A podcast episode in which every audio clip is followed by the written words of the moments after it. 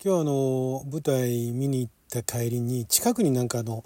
ワンタンラーメンのお店があったんですね。まああのあそこら辺あんまり行ってなかったんであこんな店ができたんだと思ってでそこはあのワンタンラーメンワンタンがなんか10個入りでなんか今すごいあのサービス価格でやってますみたいなのがあっておおじゃあ行ってみるかと入ったんですよ。であの店員さんはおそらくなんですけれどもまあ本場ってわけじゃないですけど結構あの、えーと、中国系とおぼしき方たちが、まあ、厨房にもあとあの会計というかねあの注文取りに来る人たちもおおそらくほぼ皆さん向こうの方たちでで、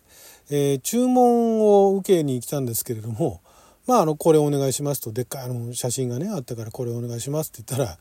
なんかあの、そのワンタンに、ワンタンをすくうあのレンゲっていうんですかねちょっと大きめのあの底の深いレンゲがあってでそこにワンタン入れてでなんかそこにいろんなあのラー油かけたりだとかなんかあの玉ねぎかけたりだとかってその食べ方があるらしいんですよ。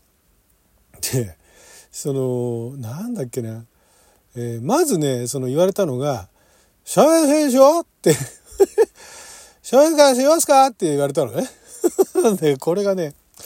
えなんだろう？と思ったのね。で、な、はい、もう一回聞き直して、な、何ですか？と。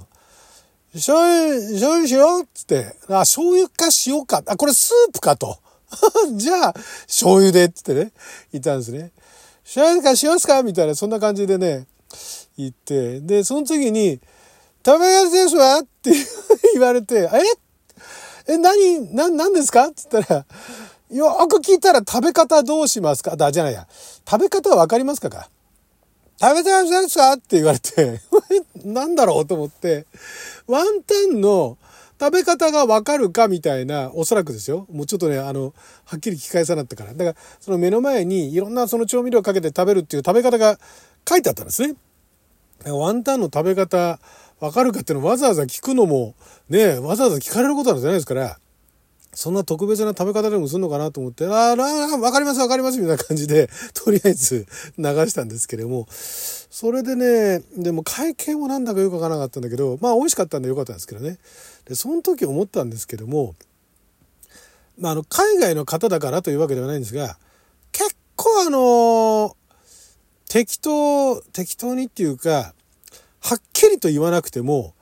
通じる時は通じるよなっていうのをふと思いまして、今回そんな話していきたいと思います。あなたの12分はちょっと拝借こんにちはラジオ神の神ふみかつです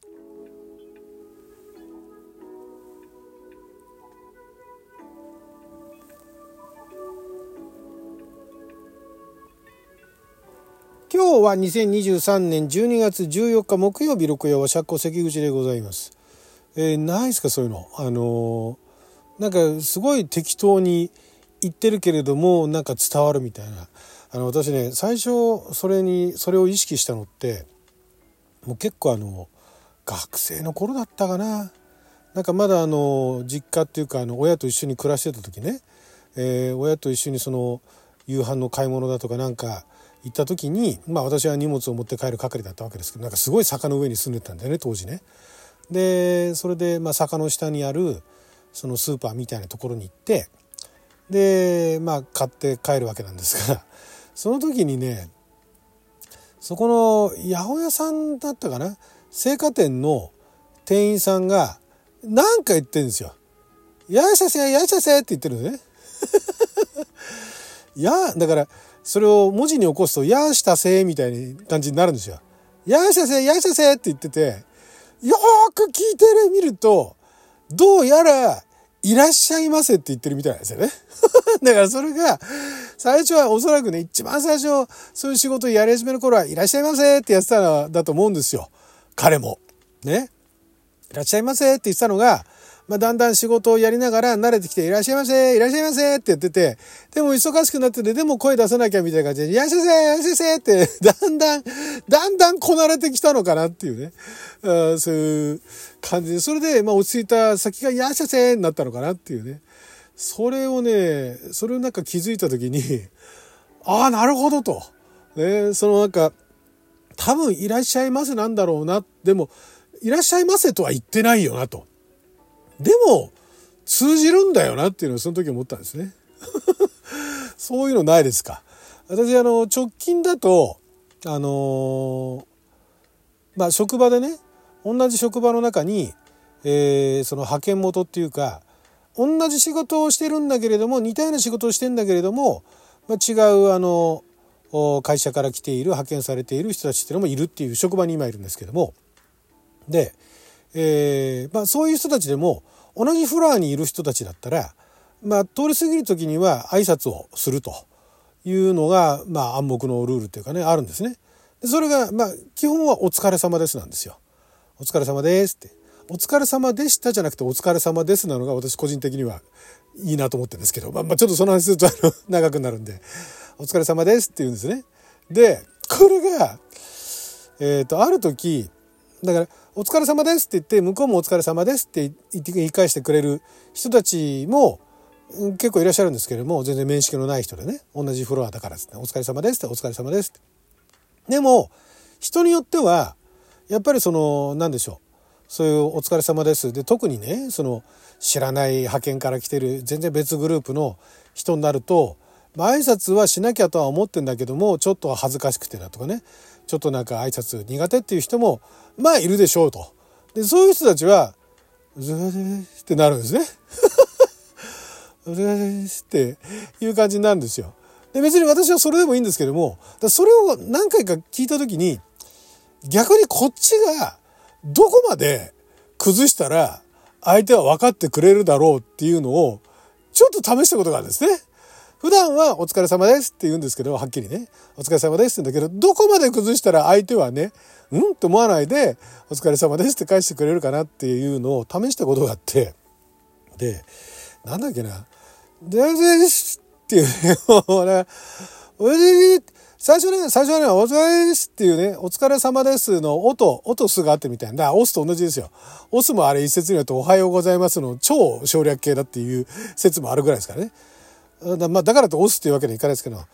お疲れ様ですっていうね、お疲れ様です、お疲れ様ですっていう、それだったらまだわかるんですよ。まだお疲れ様ですって返してくるんですけど、あのね、どこまでいけるかなって言った時に、ここまで、もうこれ以上はちょっと自分でも無理だったのが、やめなかいっていう もうね、もう、もう声だけ、音だけね、やめなかいっていういうのでも、お疲れ様ですっていうね、服を言ってくれたんですよ。すれ違いだから、すれ違いざまだからなのかもしれないですけども、あ、いけるんだと思って、ちょっと感動しましたね。やめてくださいっていうね。あまりにも変な言い方でね、あの、全然違うような、あの、タコのはっちゃんですみたいな感じで言ったらはってなるかもしれないけど、そういうなんか勢いでグンペグンペって言っても、向こうはね、わかるんですよね。お疲れ様ですって返してくれるっていうね。あ、あ、伝わったと思って、あ、そんなんでいいんだ、みたいなね。いうのがあってね、結構あの、面白いですよね。あの、よくあの、ほら、なんだっけ、えー、あれは、漫画が先だったかネットが先だったか、あの、えっと、お願いしますっていうのを、オナシャスっていうね、いう言い方で、あれは漫画かネットかどっちか先は忘れましたけどもね、オナシャスってね、オナシャスでわかるじゃないですか、でも。オナシャスはお願いしますだってわかるじゃないですか。まあ、ある程度の年配の方だったらひょっとしたら伝わらないかもしれないですけど、なんとかでオナシャスみたいなね、感じで、で、まあ、文字にされたらちょっとわかんないかもしれないですけど、口に出したら、あの、なんだかんだ通じるっていうのがあるじゃないですか。そこがね、なんか、ふと面白いなって思う。結構だから、あのそこら辺のあの、定型のね、定番のね、詳しい話は無理ですよ。詳しい話はもぞもぞ言ったら分かんないから、定型のそういう挨拶だとか、ね、なんかで、で、そのすれ違いざまだとか、特にそんな、なんていうんですか、あの、あの取お取引先みたいなね、そういう商談になんかビジネスに直接つながるような話じゃないあたりは、結構崩しても分かるんだなっていう。で、これ海外で通じるからですよね。まあ、海外例えば挨拶が「はい」は「はい」だからね。それこそ「よろしくお願いします」だとか「同じやつ」みたいなのはあんまり海外ではないですか？どうなんですかね？ナイスチューミーチューみたいなのもナイスメニューみたいな感じで 音だけで伝わるんですかね？なんか今伝わるんじゃないかなってふと思いましたけどね。そういうような。そういう定型のね、定型のワードで、なおかつ、そういう場面にいたら、もうほんと正直もう、ペペペペぐらいで 通じんじゃねえのっていうね。あまりにもふざけすぎなければ、気持ちがあればですよ。気持ちがちゃんとあれば、ね、あえて伝わるんじゃないかなっていう。まあ、ただ、まあ、しょっちゅうね、あの、顔合わせてる人だったら逆にあの人今日体調悪いのかなと思われるかもしれないから、使いどころを間違えないようにしないといけないですけども、結構人間ってそういったところで、まあひょっとしたらあれあれかもな、犬とか猫とかもね、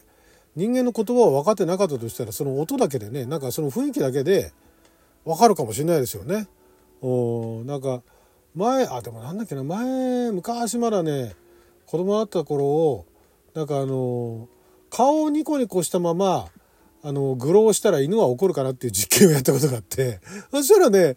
なんかその、うちの犬ちょっと賢くてね、言葉を分かってましたね。最初は首かしげてましたけども、なんか分かったらしくて、ぐるるるってね、あの、歯向いてきましたからね。うん、だから、まあ、場合によっても極端なこと言ってしまえば、音だけで、なんか適当に言っても、だから音も関係ないかもな。適当なノリですよね。声のトーンかな。声のトーンで、なんとなく、うーっていうだけでも、その場面が場面だったら、通じちゃうんだなっていうね、まあどうでもいい話ですけども、そんななんか、結構言葉っていい加減でもなんとかなるんじゃないのってそんなお話でした。そうでもないですかね。皆さんの周りで そんなのがあったらね、教えてください。はい、ということで12分間の貴重なお時間いただきありがとうございました。それじゃあまた、自分が